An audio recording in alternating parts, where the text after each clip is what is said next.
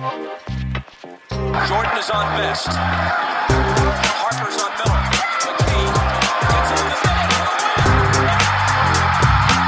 McKee. They play together. They believe. And Karis Levert is cold. Levert. Back in. Speed. Oh, he's a one-man wrecking crew. Holliday. Shot clock down to 6. Finds Warren. A long three.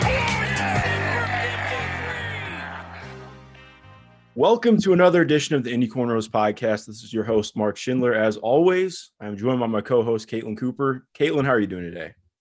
I'm doing well. I'm excited for today's podcast. We finally have a trade corner pod, which is outside of our comfort zone. Yes, normally it is. We're normally strictly here for analysis, but we finally got a really great chance to bring on a guest. We're joined by Jake Fisher from over at Bleacher Report.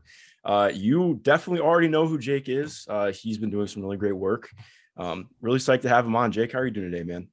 Doing well. Thank you for the kind introduction. We're here to talk Pacers trading. Maybe everybody, maybe nobody. It's, please just be somebody. Yes, we're at that point.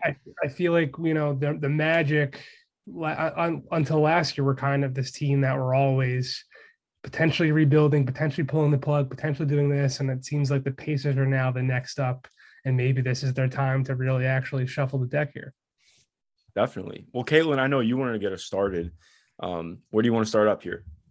Right. So I feel kind of bad because I wanted to have you on the podcast clear back last year, but I was like, we're going to be inviting him into enemy territory. I don't know if I want to do that to him. So I don't know how many of our listeners know, but I was on your halftime app show. I don't know, like a couple months ago now, but the Pacers feel like they've been in the same spot since then. So when you were on there, something you said really stuck with me, which was that your reporting last year on Nate Bjorkman, that wasn't a story you wanted to write. So just for our listener base here, what did you mean by that? And what were you noticing that kind of compelled you to feel like you needed to write that story? So that was around the deadline. I think I first started hearing stuff about, there was all this talk and Sabonis' people denied it very, very adamantly that he wanted out around the deadline, right? I'm sure you guys remember those rumors. And I remember they were pretty clearly rooted that the rumors of him wanting out were clearly rooted back to some general dissatisfaction with Nate. And you guys know as well as anyone, the tone that Domas and Malcolm and pretty much everyone else was kind of singing or the tune. I'm blowing the metaphor already, but from the preseason, they were calling Nate a genius and their offensive savior. Like that tone shifted pretty quickly. And then when it seemed like he was going to ultimately be fired, like there was starting to be a lot of rumblings. And then I started making calls probably a couple weeks after the deadline, because like right now when I'm calling people this week and in the next couple weeks trying to get stuff on this deadline, like there's not, like, we got a couple weeks here before that buzzer sounds on February 10th, and there's kind of a dearth of actual like news pegs on the calendar between then and free agency, right? So I'm already starting to jot down free agency type ideas, coaching change, front office change type stuff as I'm having conversations, and the Nate stuff kept popping up. And I didn't want to be the person to say, just like when Gerson Rosas gets fired a couple months after Nate, the real final straw that broke that camel's back was ownership finding out about an extramarital affair that Gerson was having.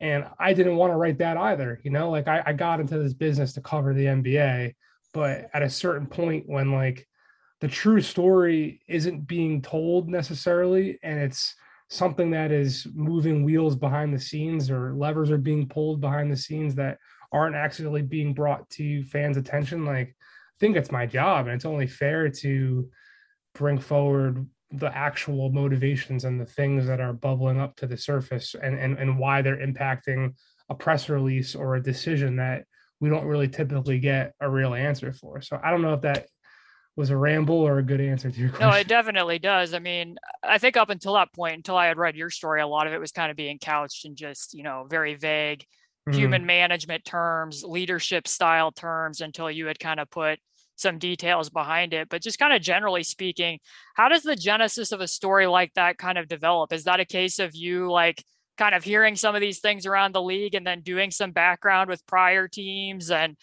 some of his G League stops, and then you go to the Pacers? Or was there people with the Pacers, since you had quotes from various sources there? Or is that kind of a case of, you know, you heard somewhat from whistleblowers there and then you went around and did background?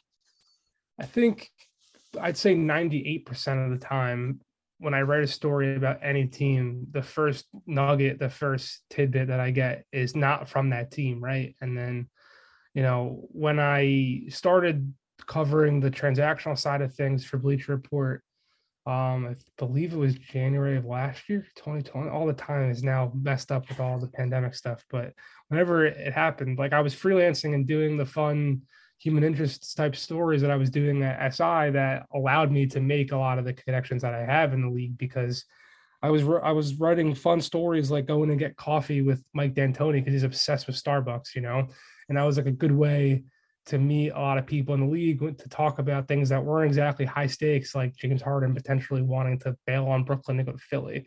So when Bleacher asked me to potentially do this role, like I called 10, 15 people in the league and said, like, is it cool? Can I, like, I know we got a relationship here, but can I call you every week to be like my basis of what's happening in the league? So when things start to being echoed by those people, then I start to then talk to agents of players who represent that team, or like, let's say, you know, pretty much every top executive has come from another team, right? So if you want to talk about the Sixers, you know, there's a lot of ties from people who have worked with Daryl Morey in the past, you know, and then you get as much info as you can before you then start bringing it to people who are on the ground, because you want, to me, I always want to feel prepared, being that, especially if it's a sensitive topic, people aren't going to want to talk about it. And if you present it to them from my perspective and my experience of saying, this is all the work I've done, I'm really just trying to tell the story as honestly as I can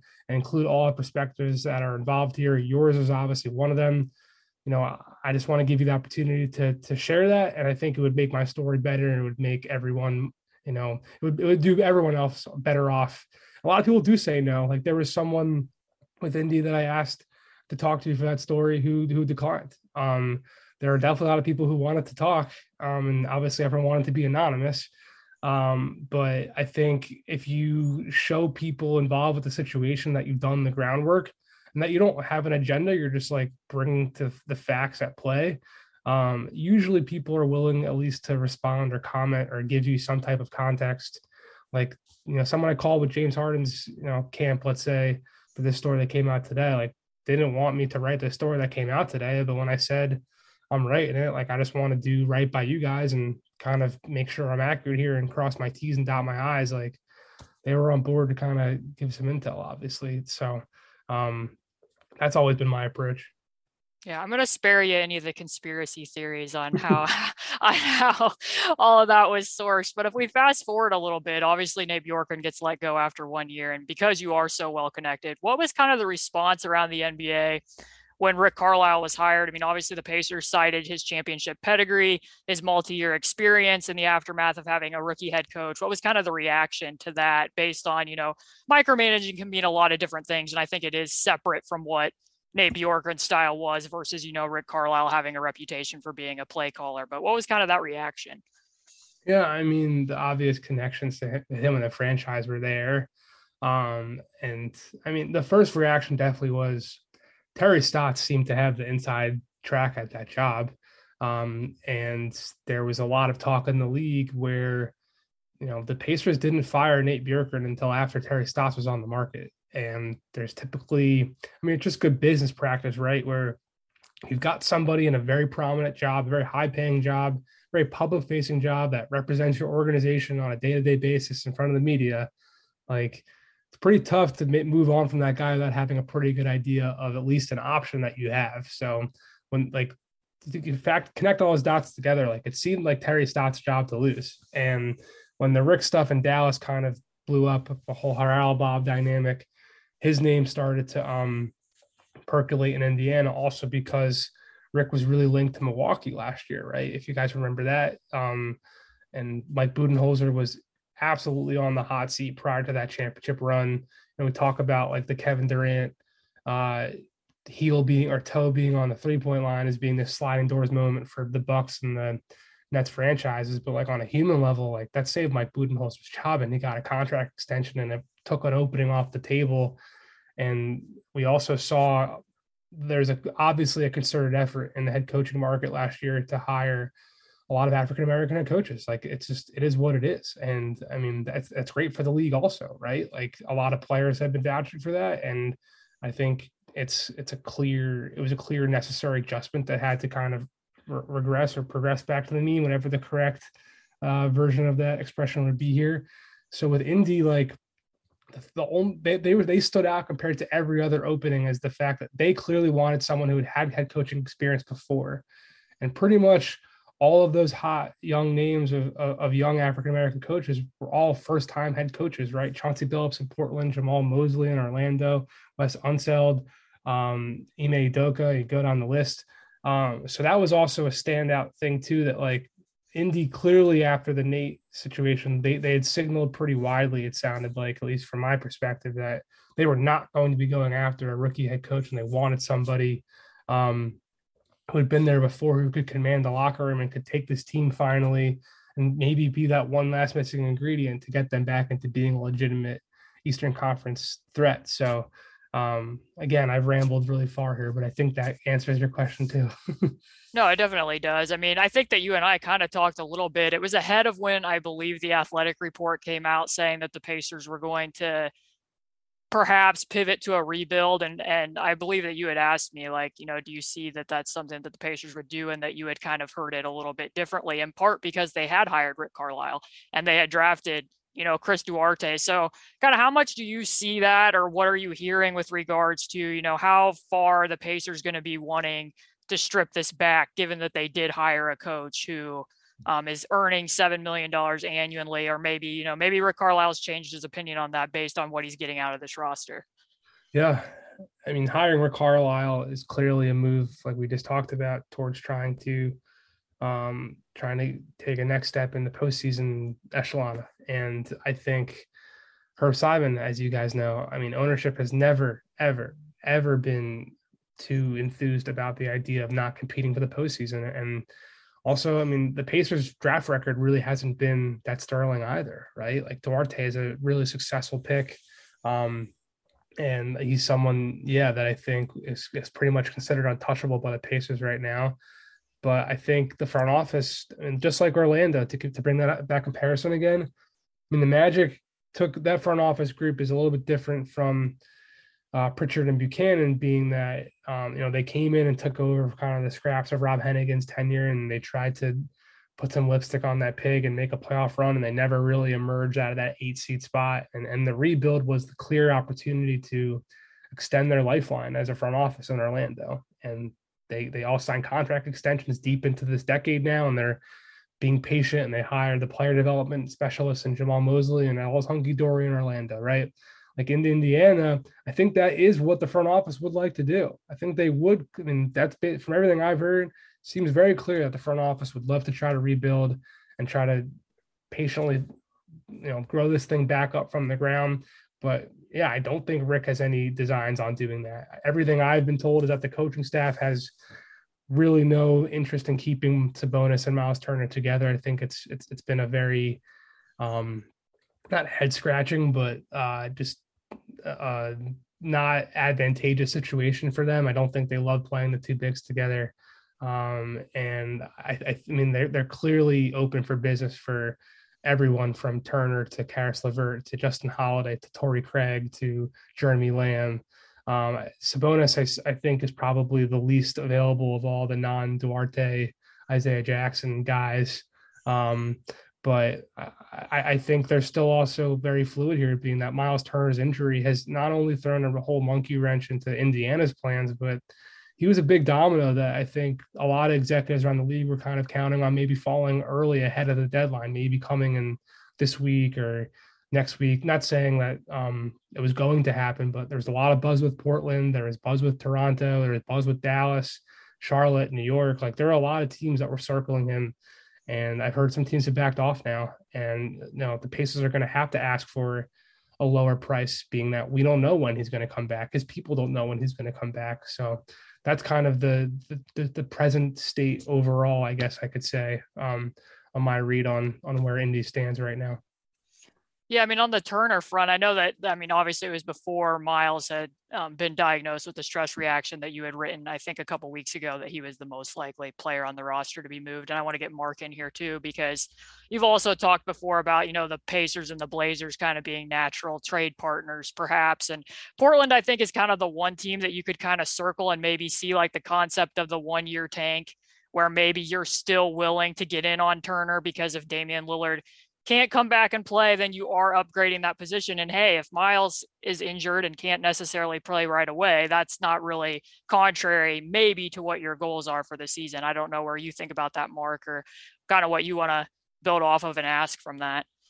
Yeah, no, I mean, I agree. One of the things I want to piggyback off that as well, like we were talking about, you know, looking at, you know, where this front office wants to go. And it seems to, I think it was Bob Kravitz and Josh Robbins had a report over this morning at The Athletic, basically backing up, you know, what they released a month ago from Herb Simon's press conference. Like, he still wants them to be competitive as all hell.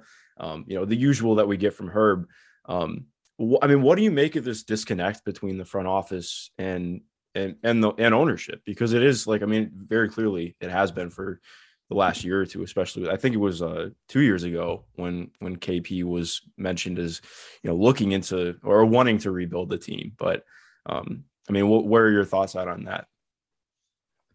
Yeah, I think the Pacers are kind of blending together. What Caitlin said too, like they're in this interesting opportunity where they've got pieces that other teams definitely would want. Same with Portland, right? Where they kind of are straddling that line, and a lot of teams are, being that the play-in tournament in general has just dramatically changed the landscape of the NBA, not just on a day-to-day transactional level right now, where, you know, teams are kind of debating whether or not they're a seller or a buyer, how much they should be going in to buy or how much they should be going in to sell, but also the overall expectation, like for New Orleans or Indiana, or, you know, even Herb's playoff kind of not mandate, but obvious goal to, he wants to be a postseason team. Like, does making the play-in tournament now all of a sudden, you know, count for making the postseason, quote unquote? For certain teams, it will. For the Kings, for example, to make the play-in tournament, like, that's going to be a big win for them.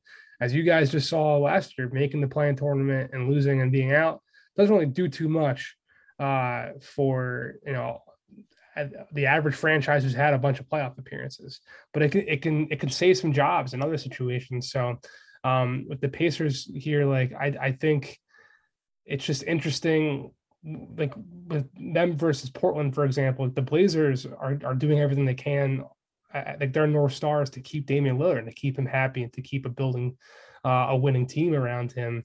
The Pacers, as good as Sabonis is, as good as Turner is, like, they don't have that guy. They don't have that Kevin Durant, who they're doing everything behind the scenes to make sure he's happy, which is, I mean, you look at what's happening around the league in this current player empowerment era, like, maybe that's a good thing, honestly, in terms of not mortgaging all your assets to lock your roster into three $35 million players. And then you have Russell Westbrook and you're locked into flexibility and can't upgrade your roster. You know, maybe that is a good thing for the Pacers, where they do have this flexibility to kind of middle build or swap out some pieces, or, you know, they could sell or they could buy, you know what I'm saying? I think that opportunity and that flexibility that they do face is why they're kind of in this inflection point where there's different factors and different actors who want to do different things, because they are kind of a good team with good pieces that is just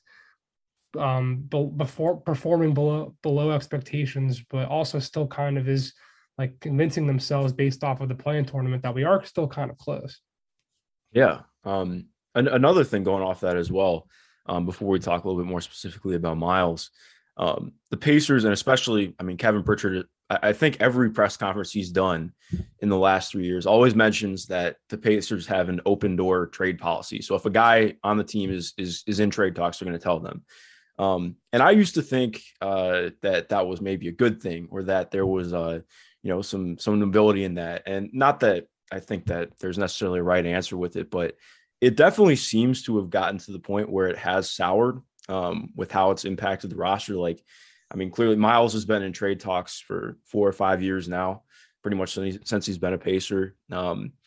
And I just wonder what the perception of that is around the league, or if that's a normal thing. Because I mean, like, I just like night and day, I remember seeing Harrison Barnes get traded in the middle of a game and him not knowing.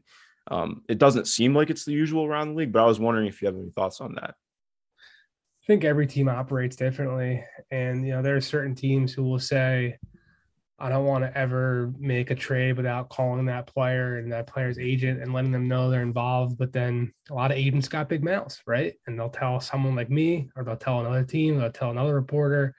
And then the word gets out. Like, there was definitely a deal. I forget what it was, because it just all the years blend together. But there was definitely a deal I remember reporting on about Detroit and New Orleans. This is back during the Dell Demps years. And I think the Pelicans leaked it, or the Pistons leaked it. And I hate saying that because I hate providing Twitter people more authority to question where things are getting leaked to. Because like the majority of my stuff doesn't get leaked, guys. Like I'm fighting against the leaks to try to bring the story, because they're not coming my way. But sometimes a lot of times stuff does get leaked, right? And like that deal, this Pistons Pelicans deal I'm talking about, that happened again, like sometime 4 years ago. It fell apart because the Pelicans leaked it, or the Pistons leaked it, one side or the other, I forget. And the other team was like, screw you guys, we're not doing this deal anymore. So, I mean, there's a lot of humans involved in this. And a lot of the humans also don't recognize that there are humans being traded and their lives uprooted. So all those, the human element there, like it's an imperfect science, and every team does it differently. And I think that's why this is such a chaotic period, because you have agents who are trying to steer their guys to certain situations, or they're just trying to make sure their guys stay in a good situation, or teams are doing things to try to set themselves up for this year, but also for free agency. And then next year's free, like there's just so many different moving parts. So everyone does kind of have a different approach to it. Yeah, I mean, I think the one thing that's kind of curious with the Pacers on that question from Mark is that last year felt like a very clear data point, in that they never really provide a pecking order publicly on how they see their top five players, or if they even think they have a best player. Like that never comes out from the front office or the coaching staff in interviews. So when Miles Turner is greatly linked to Gordon Hayward to the point where that kind of looks like it's going to get done, and they said that they talked to Miles about it, and now he kind of feels like and knows, hey, I was the one of the two bigs that was going to get moved. And now, like, even right now, I mean, I've seen from several outlets, you've mentioned that, like, the Pacers asking price for Miles is 2 first-round picks. And, for Karis, first round pick and a young player, whereas there's other people who have now reported that, hey, the asking price for Sabonis is hefty. Like that's an all-star. That's them, really wanting a lot in return there. They've like Miles then again knows they're valuing Sabonis, at least on the trade market, more than that they are valuing me, which I don't necessarily disagree with. I think that of the two, like cards on the table, I think Sabonis is the better player. But when you are upfront and honest, like, I would want people to be honest with me. I think I would rather have my, GM tell me that rather than read it on Twitter. But like the cards are on the table. Like these guys have to be seeing what's out there. I mean, even every single guy has been mentioned with regards to Ben Simmons, almost with the exception of Malcolm Brogdon. So yeah. And at a certain point also, like I remember when I was working on my book, Dwight Powell is not the biggest star and doesn't make the most money, right? But I think he's making like $9 million now. He got traded, I think 4 times before his rookie year even started. Maybe it was 3. I remember he was in Boston and first got drafted in Cleveland and was in Boston, and then went to Dallas in the Rajon Rondo deal. And I remember asking him about like how tough it was. And he said to me, so like his agent told him from the get-go, you get paid a lot of this money partially for the ability to be able to pick up and move. So like that is part of it. And I do think while it does suck, and I'm certainly sympathetic and empathetic to the concept of like, you might be moved, you might not, you might have to go find a new city for your kids to live in, or a new school district research you got to do.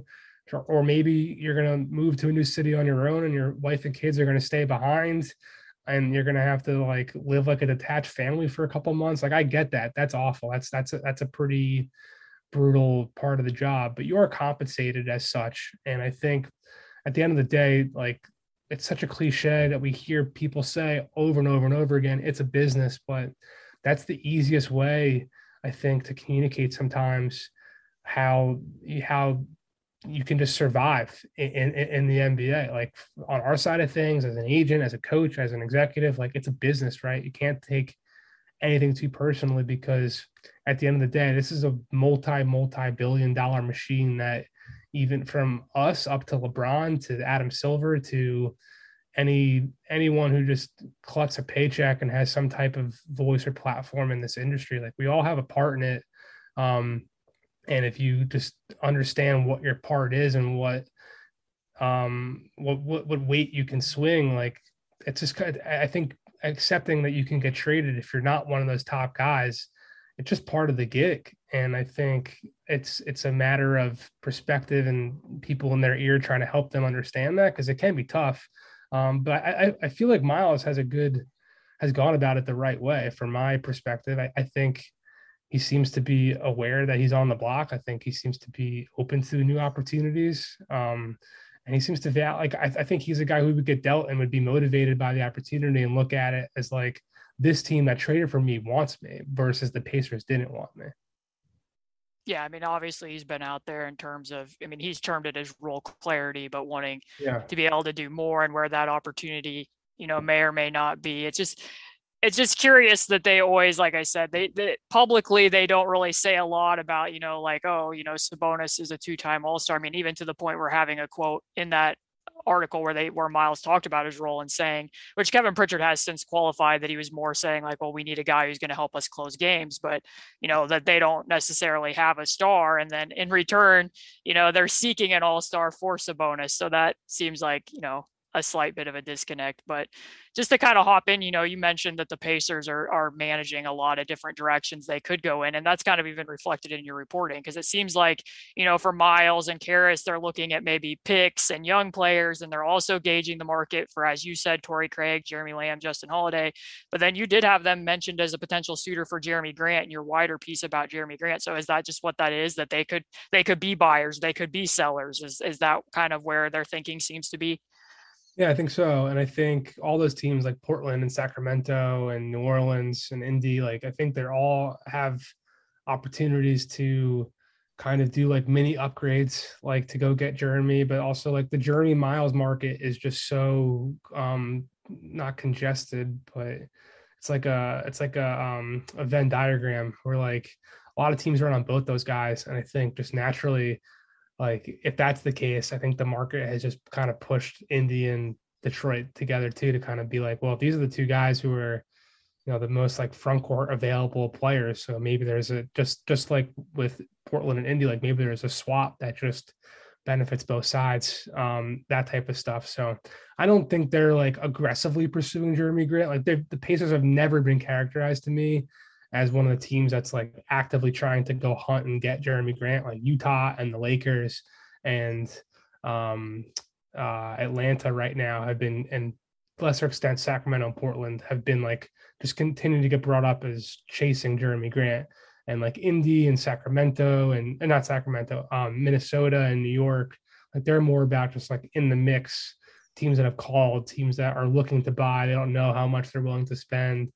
I think everyone's just kind of it's a bit of a staring contest right now in terms of that tier behind Ben Simmons, if you will, the Domas, Miles, Jeremy Grant, that even incorporates CJ McCollum and Norm Powell in there, like those tier type of players. I think the market's kind of just waiting to see which is the first domino to fall. Are you definitely under the impression that, like, I know some fans want this, that the Pacers would trade both Miles and Sabonis, or are you under the impression that this is an either or, that one of them's going to get moved and it's going to do like a half mini rebuild and see what they can do from there? I'd be surprised if it's both, definitely. I don't think it's impossible. I mean, if they find some type of deal where they're able to give a lot of financial flexibility and like they can sell it as we can recruit some value of young guys who are going to build us moving forward, but also still compete, like not take themselves out. Like if they can make a move that is more of a rebuild, but they're not like out of the playoff picture for 4 years, like Orlando is, if it's a 1 year type thing, like you were talking about Portland or how Toronto did it last year, but they can get some pieces that, you know, they're excited about that they can add to the Duarte, Isaiah Jackson collection. Not to be too gross and asset-y vocabulary, but I think they'd be open to it. But yeah, I'd be pretty surprised if both of those guys got those.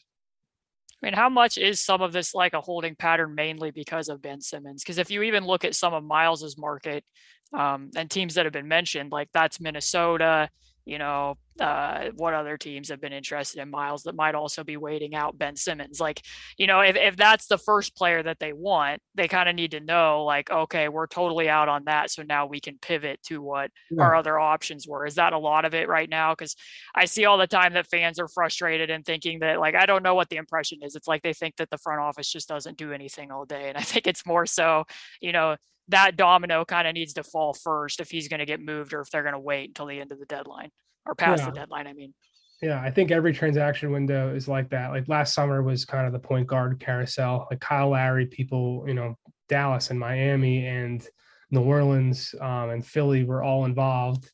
And like, even there to take your point here, like the Kyle Lowry situation with Philly was hanging over the Ben Simmons trade conversations. Right.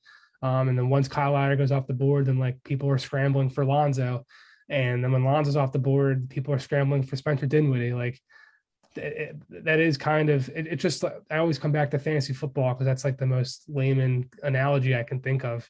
If you're in a draft and all of a sudden there's a quarterback run, like you're going to probably want to go get a quarterback. Right. So in this current market, yeah, like the teams that are in on Ben Simmons, like certainly think that there's still a shot at getting him while recognizing there's this massive doubt being that the Sixers have this James Harden situation lingering over it all. It's not guaranteed, but he's clearly sending messages and signals that he'd be open to it. And like, if that's something that they know they have a strong chance at in their back pocket, like there's also Bradley Beal hanging over everything. And, you know, the Wizards after 9-2 or 9-3 start, whatever it was, you know, they're down in the play-in throes of it as well. So I think those teams are absolutely holding out hope that they can go get Ben. It seems like Sacramento and Atlanta right now are the two that would be, you know, that are the most active, the most engaged with Philly on that. And yeah, both those teams are involved in Jeremy Grant as well, and Sacramento with Miles Turner. So like, yeah, the Ben domino is the one that's going to hold everything up for a bit here, I think. And maybe as we get closer, when they start to realize, I mean, there could be a time where Philly just says, give us your final offers. If you don't beat it, we're out, we're holding him. And then we start to see some movement, but that might not happen till Tuesday before the deadline, you know? So it's going to be slow and quiet, I think, until we have reason to believe that one of those bigger pieces will actually be on the move. So wait, what you're telling me is we don't need to record any more segments about the Pacers and Ben Simmons? Like we can move on from that topic? I would. Yeah. I mean, I'd be floored. It'd have to be at least a 3-team deal, maybe even like a 4-team trade to get that to be done. So, or, you know, Tobias has to go out. Like that's like, there's just a lot of pieces that need to move and need to get completed for that to happen. Yeah. That was a fun time over the weekend, wasn't it, Mark, where trades were being proposed. Yeah. I just kind of turned off my mentions for a little bit after normally replying to everybody. I was like, you know, we've done this 6 times already. I don't have to do it again. But Caitlin, unless you have anything else, I think, Jake, this has been absolutely awesome, man. Caitlin, do you have anything else you want to hit on? No, I mean, I could ask him questions for hours. I mean, that makes me too. But his time is very valuable. Half an hour. Jake, my time is not more valuable than you guys that just have other things booked later today. So. Much appreciated, man. Well, is there anything that you want to plug before you get out here? Yeah, I'm still I got a book that came out last May. It came out the same day that I wrote the Nate Bjorkman article. So if that's any connection. I forgot that was the same day. Oh, my God. Yeah. It's called Built to Lose, How the NBA's Tanking Era Changed League Forever. Still on Amazon, bookshop.org, wherever you want to get your book. And yeah, my buddy Chris Herring and Seth Partnow, they wrote books too. Support books, man. It'll or women or dude or whoever, whatever you identify, buy some books. They'll take you out of the cesspool of Twitter. And these people work very hard on their projects, and they don't cost that much. So that's my spiel. I'm going to have to recommend it. I just started reading Blood in the Garden last night from Chris, so definitely recommend it. I wrote like a 10-page article, is the longest thing I've written this year, and then I look at a book, and I'm like, I have no idea how you even get started with this, so major props, man. If you guys aren't already, of course, go follow Jake on Twitter. I'll have a link down below. Thank you again, man. We appreciate you coming on. You got it. Take care, guys. See ya. So Caitlin and I are still going. We're coming at you after the conclusion of talking with Jake. Caitlin, I know we have some takeaways. What do you want to dive into first from that? First, I mean, Jake was awesome. I'd never heard him on a podcast before, so it was cool to chop it up with him live after reading him for a while. Yes, super special thanks to him for coming on. And also, if people don't already, they can download the Halftime app, and he does conversations like that every Tuesday and Thursday at I think 4 o'clock, which is why he had to jet, because he does that at 4, and he kind of covers the rest of the league and has guests on sometimes, like when I was on earlier. So yeah, that was definitely interesting conversation. And I think the part that I took away maybe most was piggybacking off of your question that you asked him about, you know, is there a potential disconnect on what direction the team might want to go? And subsequent reporting this morning from Bob Kravitz at The Athletic that Herb Simon doesn't sound like he's necessarily changed his opinion on what trajectory he would want the team to go on. And also just the overall concept that it seems like the Pacers themselves are still just weighing a lot of possibilities with 2 weeks to the trade deadline about, you know, are we searching for players and picks, or are we searching for players who can help us now? So I don't know what your thoughts on all that were. It's interesting because I think, you know, when we were talking last week and I made you power rank 6 things that you did not want to power rank. I almost put a 7th, which was clarity, like what things that the Pacers most need. And I think our conversation with Jake just made that even more, more abundantly clear to me. Like, basically it seems like on everything, not just from Jake's reporting, but just reporting in general, like, the front office and Herb Simon and Rick Carlisle are all coming at this from different angles. And that's just, it's a little bit problematic in terms of actually figuring out what the direction is. And I mean, hopefully we'll have a better answer by the 10th. I mean, getting some more, again, more clarity with the Ben Simmons situation. I never really thought that Indiana was going to be a super real contender for it, but it's interesting to hear more about that. I don't know. I don't entirely know where to fall on it. It's definitely, I mean, it seems more and more possible that a little bit more of a rebuild could happen, but I don't know. I mean, did anything change up for you after listening to that?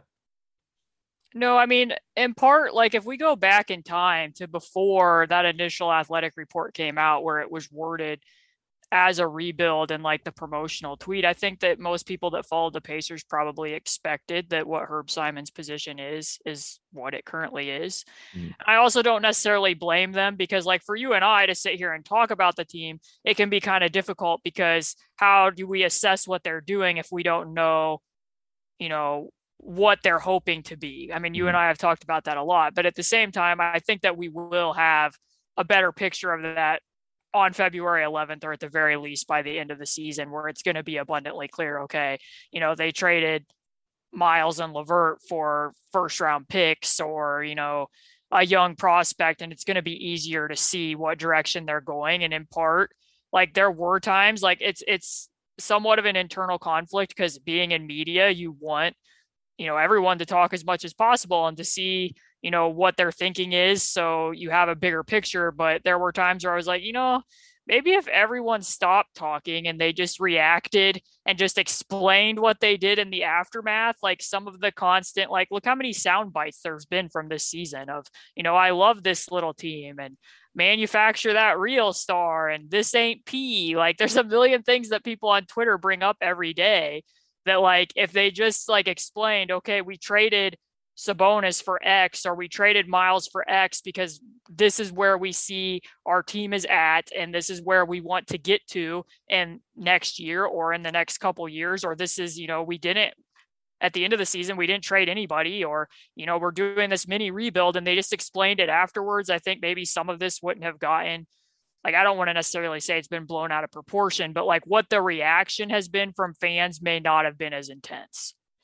Yeah, no, 1,000%. Like, even just going through and reading Herb's quotes, like, as much as I know some people were like, you know, that's his age. Like, those are his mannerisms. I'm like, at the same point, okay, when you're that old, you should know the stuff that I say is going to get aggregated. That's what people are going to read.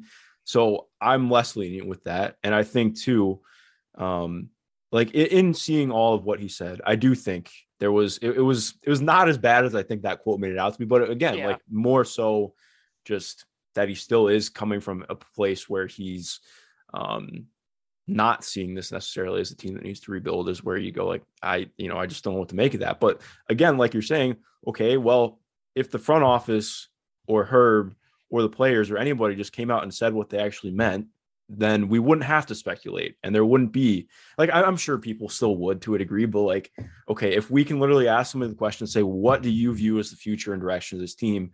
And we got a clear cut answer, that makes it a hell of a lot easier to grade out what they're doing right now. No, that's fair. And I agree with you. Like, when you read the entirety of what Herb Simon said, rather than like the tiny sentences, it sounded to me that he was open to trades and that they were going to see how competitive the team went as the season went on. And, you know, his overall stance on tanking has kind of always been his overall stance on tanking, which is, I think, is why he wanted to do that interview. But yeah, clarity probably would have made it pretty high up the rankings. And hopefully that's something that we get in the near term future. But I mean, some of it probably too is kind of like when you go into a draft, I mean, you have to model tons of different scenarios for, you know, if this team takes that player, what response are we going to have there? If we think we can make a trade and move up, like, you're having to do a lot of different things, which is probably why we're seeing a lot of different pathways from various markets, or, you know, NBA insiders sharing, you know, seemingly different directions. Just like I asked Jake, like, to me, it's a very different direction to be pursuing Jeremy Grant. It doesn't sound like the Pacers are like one of the,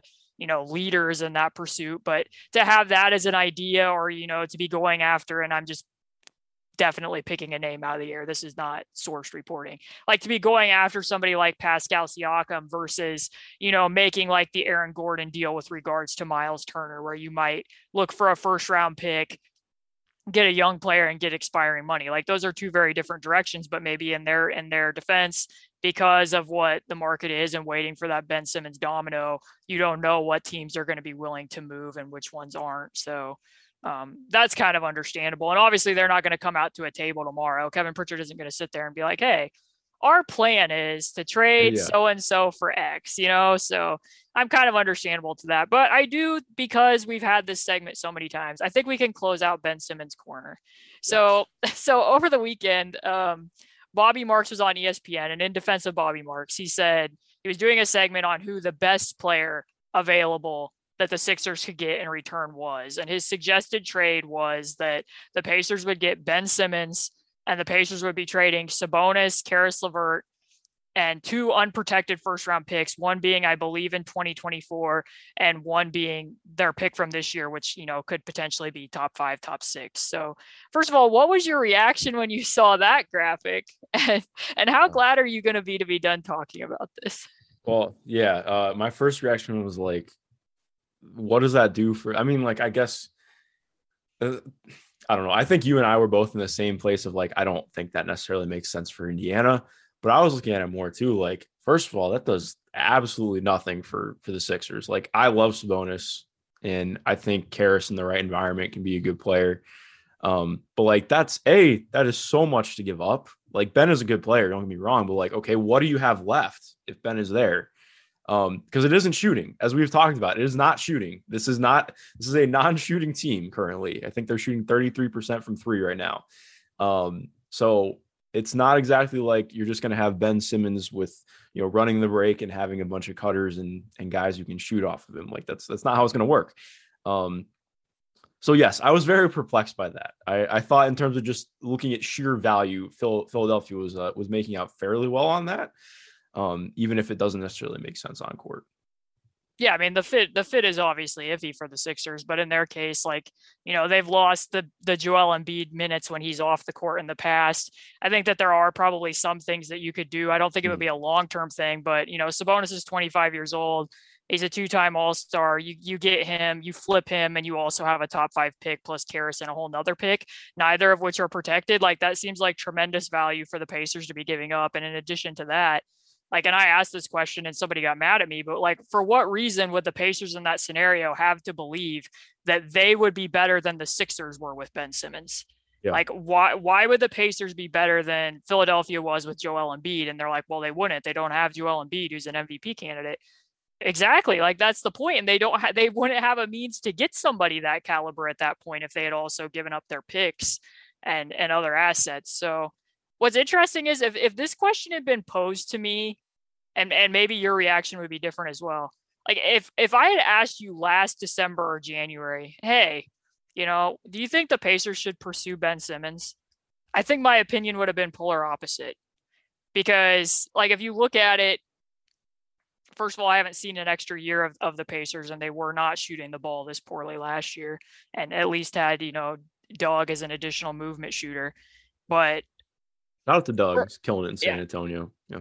For all of Nate Bjorkman's warts, like, Ben Simmons makes a lot of sense in that system. Like, I think somebody even asked me about Ben last year, and I was like, yeah, that'd probably make sense because, you know, being in that aggro defense while also offensively, I think some of that would have fit better. Like, I was just always having trouble imagining, like, and these are not identical players, but like Rick Carlisle coaching supercharged Rajon Rondo. Like, and given how that went in Dallas, like, just trying to imagine that. And then, like I mentioned when we were talking to Jake, like, this idea, and it is not me trying to question what Kevin Pritchard's point was. Like, I understood his point in the article and am not even necessarily arguing with it, but he did qualify on Twitter and say, like, hey, you know, I was interviewed for a very long time, and I wish I wouldn't have used that word. I think we need more guys to help us in closing time. Like, if that trade had happened, I would have had a hard time being like, is that the person who's going to help you in closing time? Like, and these are the sound bites we have to go off as. It's kind of like what we said before. So, and that general way, like, I think I would have understood it a little bit more a year ago than I do now. And in part because too, and again, not identical players, but how we knew that Carlisle used Sabonis for a big chunk of this season, particularly in the half court, makes it even more puzzling to me how they would have used Ben Simmons. Exactly. Like, okay, so he's just going to be in the dunker spot all the time, which they really haven't used that much until recently, I feel like.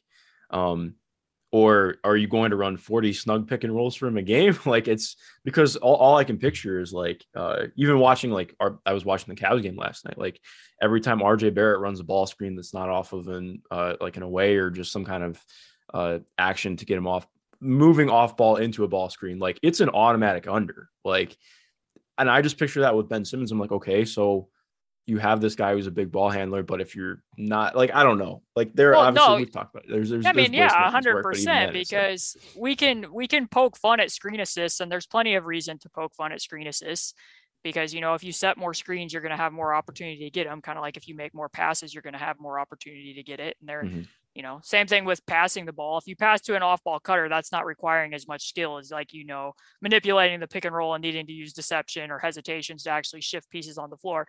It's somewhat the same with screening, but like, if you know that you're going to have this big point guard who's going to be seeing unders all the time, first of all, there's a reason why Philadelphia didn't run that much pick and roll. And Rick Carlisle likes to run a lot of pick and roll. Like, you're going to need a screener who's going to be able to handle that. And to run snug isn't just about Ben. Like, you also have to have a physical screener to be able to handle doing that, which is in some ways where I might have, if they had any semblance of shooting, been able to spin my head around, as strange as it seems, the idea of Ben and Sabonis more so than Ben and Miles. It's just like, I was just having a hard time with that general fit. But obviously, you know, the Pacers seem to, by reports that we've heard, have talked about Karis, Sabonis, Brogdon, TJ Warren, everybody they could have with that. So apparently Daryl Morey was just unmoved in the end. But I think that this does close out that particular segment for good. And you know what? I am perfectly okay with that. And it's just sad too. Like as a final note, I love watching Ben Simmons play basketball. Oh, he's a very good player. Like Jesus Christ. If I never have to talk about Ben Simmons again, it's a good day. So I'm very excited to move past Simmons Corner. Where do you want to go next? Let's talk about last night's game a little bit. How about we talk about some actual basketball? That sounds pretty good to me. So yeah, last night was certainly a game. It never felt as close as the final score ended up being, in my opinion. I think what did the Pacers give up in points in the first half? Like 45. For the game, I was in the middle of tossing around something I might want to write just from a moment from that game, and when I looked at ESPN.com's box score this morning, the New Orleans scored 117 points and the Pacers gave up 93 either at the free throw line or in the paint. So there was a lot of points scored. Jonas Valanciunas may as well have been a freaking bulldozer yesterday, because he was just, I mean, that was certainly a showing. And then I guess we can talk about, let's talk about Goga and Ajax on defense first. I think, I wrote about it in my article talking about Ajax too the other day. Like, as much as the flashes have been really cool and you can see the things that make him a really intriguing prospect, like even like he threw the shovel pass yesterday, just kind of like out of nowhere, like he just did it as part of the offense. That's the stuff I see where I'm like, okay, he's doing, like, he's quickly making decisions. He's trying to flow in the offense, but he also just has no idea where to be on either end right now. Like, that's going to take time. He needs to develop that. And you saw that defensively yesterday. He is jumping at everything right now. Like, he is, if you had to take top five players in the NBA in jumps per 75, Isaiah Jackson has ascended up the list very quickly. I mean, where do you want to start at with him on there? Yeah, I mean, he definitely didn't see any pump fakes he didn't like yesterday. Like, he was going to bite on a pump fake. But what we've seen, I mean, even going back to when we talked about after the Laker game, is they pretty much need to switch with him right now in his minutes. Like, they're doing very switch-heavy lineups, which when they played Phoenix, he picked up, I think, 2 or 3 fouls trying to switch out, where he got handsy with guards. Where he just needs to let his feet do the work, because he moves so well out on the perimeter that he could tone some of that back, but also just being a little bit more watertight with it. Like, there was a pretty egregious moment in that Suns game where he switched out to Elfrid Payton and there wasn't really communication. So he and Lance both ended up on the ball, and then Elfrid Payton passed out to Biyombo, who like turned into Jokic on the short roll, finding guys in the corners. And it's just hilarious. Like, we don't ever need, I looked it up afterwards on Synergy, and the whole year Elfrid Payton has been trapped once. And I'm thinking it was that possession. Like, it had to have been. Yeah. So you don't really need those types of moments, but just looking at the Pelicans game in and of itself, like, that's why it showed up of why they're needing to switch with him, even though it's also like a good tool for them to have, or a good lineup wrinkle, because when he was in drop, he was, and it's not just about the big, because obviously you need to have weak side tagging that wasn't necessarily going on either, but he was caught in the in-between zone on a number of those plays and didn't quite seem like he knew where he needed to be. And obviously just Goga picking up fouls. But I kind of like, he's only 20 years old. These are the first several games that he's played. He still needs to learn that defensively in terms of to what angles he was at times where it made it easy for the ball handler to go at him. And it wasn't just about, the rim protection problem, because they were having problems staying in front of anybody, let alone their transition defense, where guys were just, getting run out after run out because they weren't getting back or they weren't communicating. Like, there was a number of reasons why they were giving up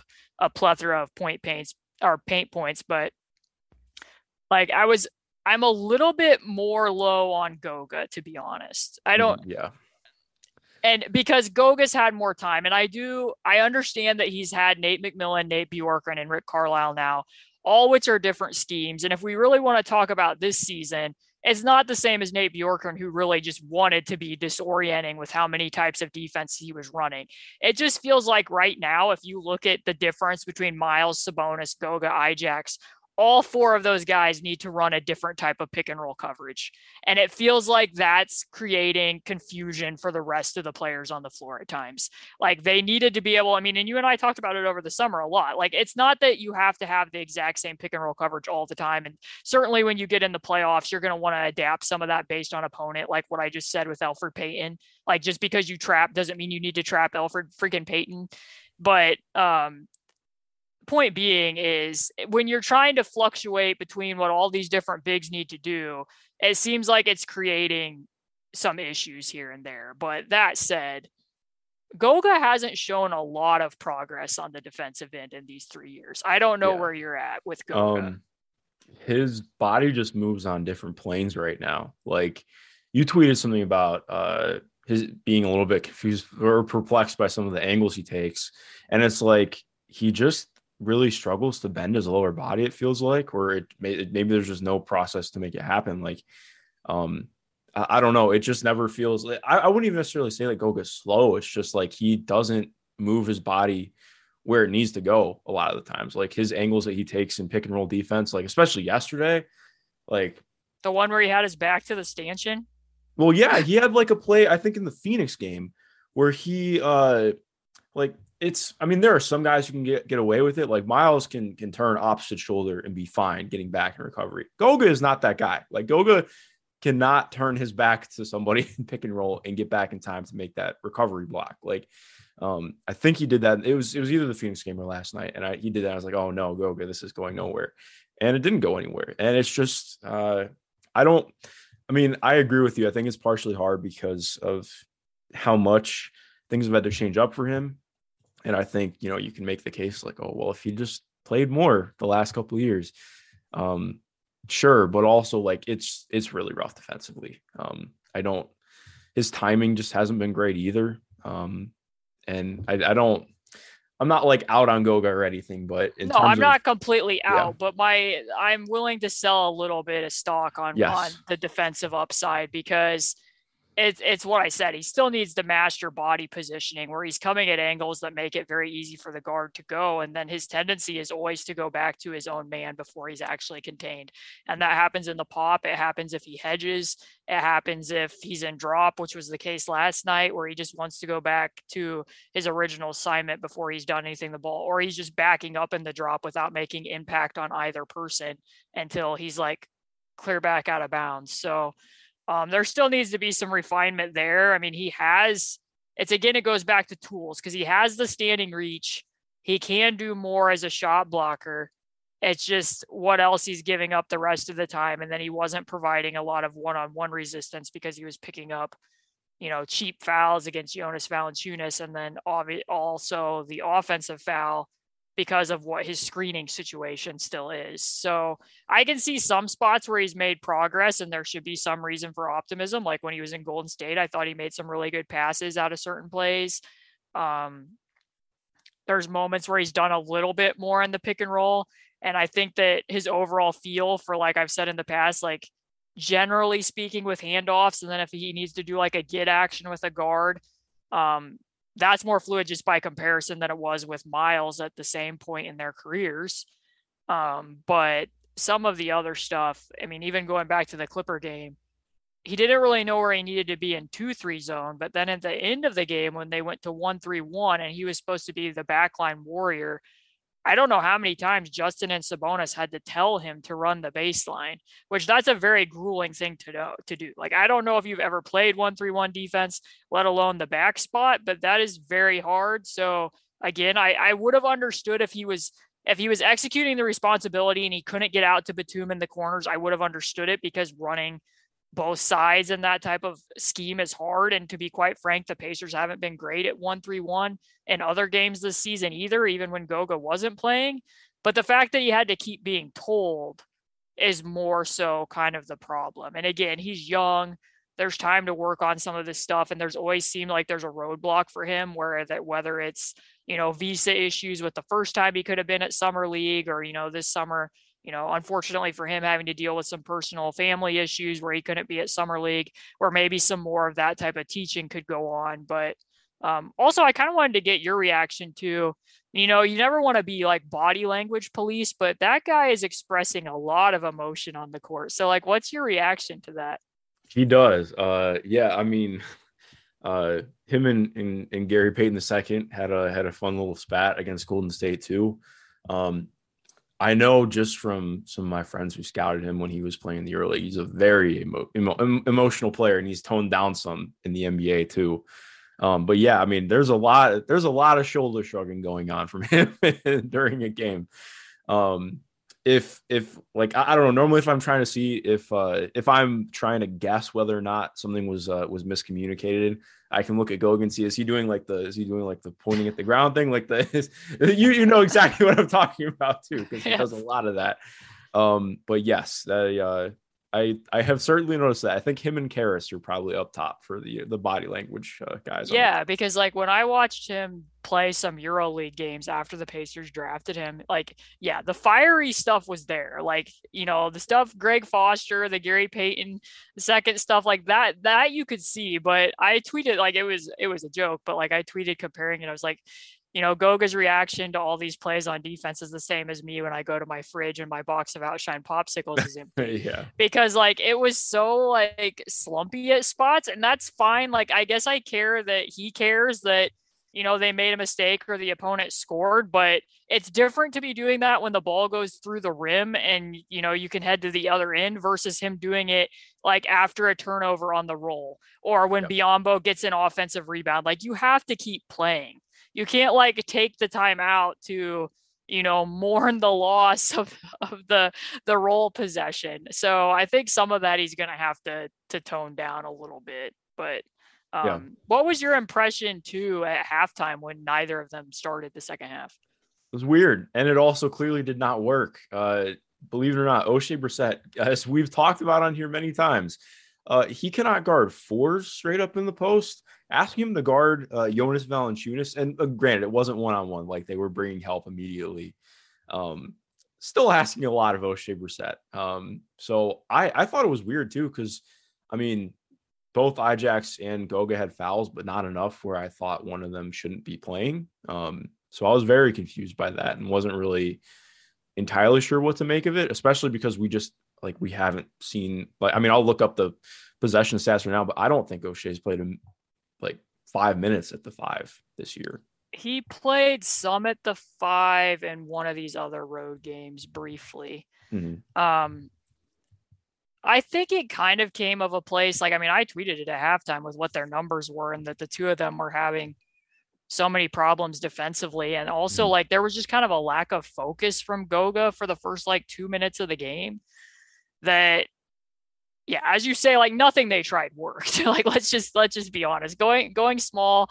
I think the thought process behind that wasn't even so much an indictment of them as it was, let's go small and switch because we also like nobody's containing on the perimeter. So if we just go to switching and we have some of our best defenders out there, hopefully we can sit down in a stance and maybe get some of that, you know, rim deterrence more than rim protection. But I think they played like 15 minutes without a center on the floor, and they did not win those minutes last night. Unsurprisingly, but, yeah, unsurprisingly. But I mean, some of it too with the Valanciunas stuff was like Torrey Craig was battling. Like when he had to front Valanciunas, he was really going after it. But their rotations around it and the people recognizing when they were going to double and then making, you know, keeping those rotations in front and going around when, especially when they were doubling from the post entry passer were not very good. And then also covering up the high low pass, which is something I might write about because there was one really good play from Chris Duarte in that regard that I think continues to show like his overall, just how instinctual he is as a player. But I think my thought process was, on the one hand, like this is opportunity for the two of them to be getting minutes while Miles and Sabonis are out. And we don't know how long that's going to be, or if there's going to be a move of one of them to open up playing time. So it was a missed opportunity that they didn't keep playing. But then what's the other side of that coin where you also want those guys to be earning minutes? Yeah. Like if you're just giving it to them, like, are they going to be, and I'm not necessarily saying that either one of them has this type of attitude, so I hope people don't take it the wrong way, but like if you're just giving it to them, maybe they're not going to work as hard to improve some of those areas that they need to versus, hey, you know, we didn't start the second half and maybe when I come in, I'm going to be, you know, more focused on whatever coaching points were given to me at halftime. No, I mean, that's a really good point. And I think it's tough too, because I've never have thought that Goga's issue is effort. And you're not making that point either. It's just, I think some people maybe think that or see that when he's on court. I think part of it's just activity, like you're mentioning with you know, how he'll get so frustrated in the middle of a play that he takes himself out of it. Like, that's part of the issue with him right now. Like, he's very segmented in how he sees the game. And same thing with Ajax. Like, it's possession doesn't mean, like, you know, a change in the possession doesn't necessarily mean that there's a change. There should be a change in activity. Like, even with Ajax, like I pointed something out about his ground coverage in a clip that I put in, and it's like, you can see him very clearly, like, as he reacts to things as they happen. And I think it's the same thing with Goga. Like, he's thinking so hard about what's happening right in front of him that he's not, like, able to focus on the other things that are happening. It almost seems like, if that makes sense. Yeah, I think with Isaiah, some of it's just, you know, two that he's playing with completely kind of different teammates, even than what was available when he was playing during preseason, when he would have been out there. You know, he was playing minutes with Sabonis when he was at the 4. Now, when he's been playing in these minutes, he's at the 5. And, you know, this is not meant to be a downgrade to these guys at all, but there's G League players out there with him that he might not have been playing regular minutes with. So, just working off of that, but he doesn't seem entirely sure, like you said, of where he needs to be in general. Like, he's having to get a lot of direction. There was one possession that Justin had to almost completely orchestrate, where it was kind of like cut and replace play. And then he was having to do something off the dribble, which isn't necessarily ideal, but I'm not down on Ajax. I don't want people to think that. Like, I like his potential. I like things that I've seen him do on both ends of the floor. It's just, like I said, it's somewhat unfortunate for him that the season has been what it is, and that he had the knee injury early, because my guess is that early in the season, the Pacers would have, you know, had him play more frequently with the Mad Ants. And then maybe now for this opportunity, he would have been a little bit more ready than what we've seen. But even through that, like, you know, just watching, you know, the vertical gravity that he adds and seeing people being able to throw actual alley-oop passes, it's like, not amazing. Just from the assignment standpoint, but like, he's been pretty fluid with that, going off of 2 feet and other stuff that you definitely want to see more from him. Yeah. Well, I mean, off of that, I think I spent like a good 40 minutes on this, going back through the last 20 seasons of Pacers basketball. Isaiah Jackson is the best, or should I just say first, real, like, legitimate lob threat the Pacers have had since who? Because even though Miles had like 120 dunks, I think his second year in the league, second or third year, he was never really he needs to gather. Like, he's not really like a just jump straight forward kind of guy who like, he's run lob plays, but like, you know what I mean? Like, Isaiah is somebody already showing, like, you cannot like leave him unguarded, because he's got that kind of gravity already as a lob threat. Yeah. I'm trying to think who that would have even been, because there was several years ago where I talked about, Aaron Holiday had kind of like as many warts as Aaron Holiday had with some of his playmaking, he could throw like a fake floater. He was a nice pass. Lobber. Yeah, he could do that. And I looked at the numbers of how many alley-oop passes the Pacers had thrown that year, and it was like less than 10. So I'm trying. Yeah, I mean, genuinely. Sorry, I almost clipped this earlier today. Lance threw a lob to Torrey Craig that was like, I have no idea what the hell he was thinking. Yeah. It was, A, the accuracy on the pass was terrible. B, Torrey was in no way, shape, or form even capable of getting that pass. It was, watching Lance is just it's an experience in its own right. But sorry, it definitely is. But I'm trying to guess through this. Like, last year, there's probably a case that the person who caught the most lobs might have been Brima. Like, it genuinely might have. And that was probably like 3 lobs. I don't know. If that, yeah. But, I mean, who would it have been? I'm trying to think of people in the past who would have run and caught lobs. Like, are we talking like clear back to Jeff Pendergraph? Like, what are we dealing with here? I think the closest I got to like to current day, and I was like, Gerald Green? I think I put Josh McRoberts. I think Josh McRoberts was maybe like the closest, because he had like, shout out to the 2005 All-American Dunk Contest. Josh McRoberts, I believe, won, or no, he lost to Gerald Green, because Gerald Green was in the same one. But I think it might have been Josh McRoberts, because I mean, it's close. Like it's either Josh Roberts or you're going back to Jeff Pendergraph. So it's like, yeah, it's been a minute. So it's just very cool to see that element and how much guys are already starting to factor it in. Because even like you've seen them get more comfortable with it. Like they had, I mean, they threw like 3 or 4 lobs for him yesterday in the Suns game. He got it repeatedly. So it's been cool to see that aspect for sure. Also, two other things that emerged from that Pelicans game. First of all, there's a shooter on the roster. Duane Washington Jr. made 7 threes in a game. Well, he's a shooter now. Yeah. So it's kind of funny. I don't remember if I told you this as my comparison for Duane. I have enjoyed watching Duane play because like he is pretty good at tagging. Like he'll actually do it, which is cool to see. He plays really hard, which I appreciate. Like, I think he's trying very hard to make things happen. I just pause and say how low the bar is that you're like, I'm just saying the other guy who we've watched start at the 2 guard for the entire season has tagged like single digit times on my hand. So I'm sorry. I had to point it out. That's just where I was at. The first or second game I watched Duane start, I was like, holy shit, he just tagged weak side. And I was like, wow, this is where we're at. But he reminds me so much of watching like Antoine Walker play.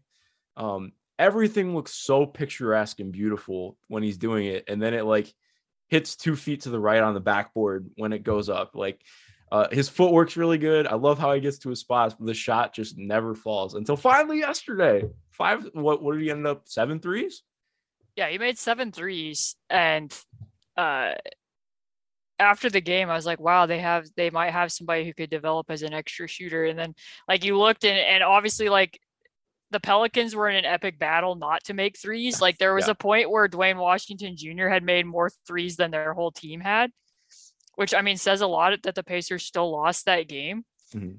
But yeah, I mean, it was nice to see at least somebody heating up and hitting those because he hit him in a lot of different variety of ways. I mean, and credit to Lance on a few of them because he threw the cross court dart to Duane in the corner and then seemed to try to stay cognizant of like, hey, that guy has the hot hand. And, you know, I'm going to call for Jeremy to set, you know, the unscripted flare to get him open again and make that play. But the other thing that I wanted to go from with that was, you know, Lance was running backup point. Karis was running, you know, mainly primary with the starters, no Kiefer.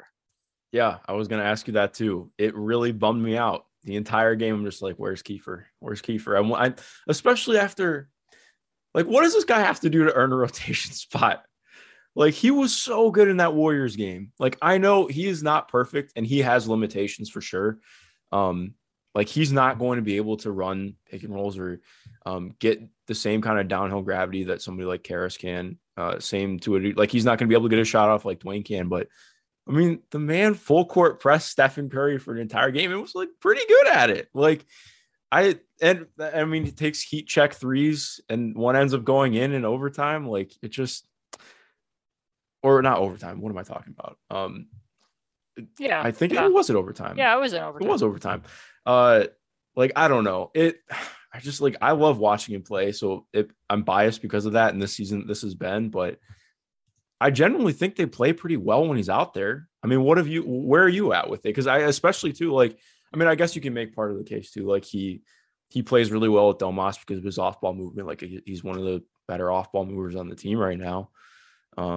So, I mean, like Domas isn't playing the last couple of games, but yeah, I don't know where you are. I think, I mean, in the Golden State game, he struggled up until the end when he got hot and started making some of those plays. Like, I agree that he tried to stay attached to Steph, and in most games, because he gives up size, he does a lot of face guarding and really has to battle. Mm-hmm. And I give him credit for how much he, you know, scraps and claws to make up for that difference. And Phoenix, I thought his playmaking could have been, you know, they needed a little bit more in that regard in some moments. Like I clipped a play and it wasn't even, I mean, it was more so a compliment for the Suns because I think it's so funny because every team uses the exact same hand signal for stack. And half the time you can see like, oh, I'm the guard. I've called stack. And now the big from the other team has told them all that we're running stack. So like he tried to reject it and he just doesn't quite have the burst to be able to beat that type of switch and then make the correct play out of it. So I can kind of understand that. And, you know, maybe I don't really like the lens that I'm watching basketball through a lot of the time this year, because I don't like some of the questions that I ask myself during a lot of these games. Because I was sitting there while I was watching it and I had to remind myself, I'm like, at halftime, I'm like, wow, Kiefer didn't even play yet.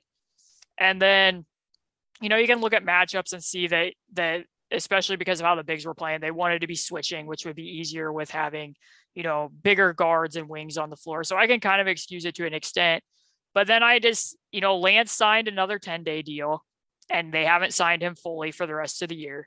And Karis comes off the really good game against the Lakers where he has the 22-point fourth quarter and then has the calf injury. And now he's back to playing. And it kind of makes me question things, and I'm not accusing anybody of anything. It's just that, like, you know, maybe you wanted to get more of a look at, you know, what Lance is going to do at backup point guard because you want to make a decision there.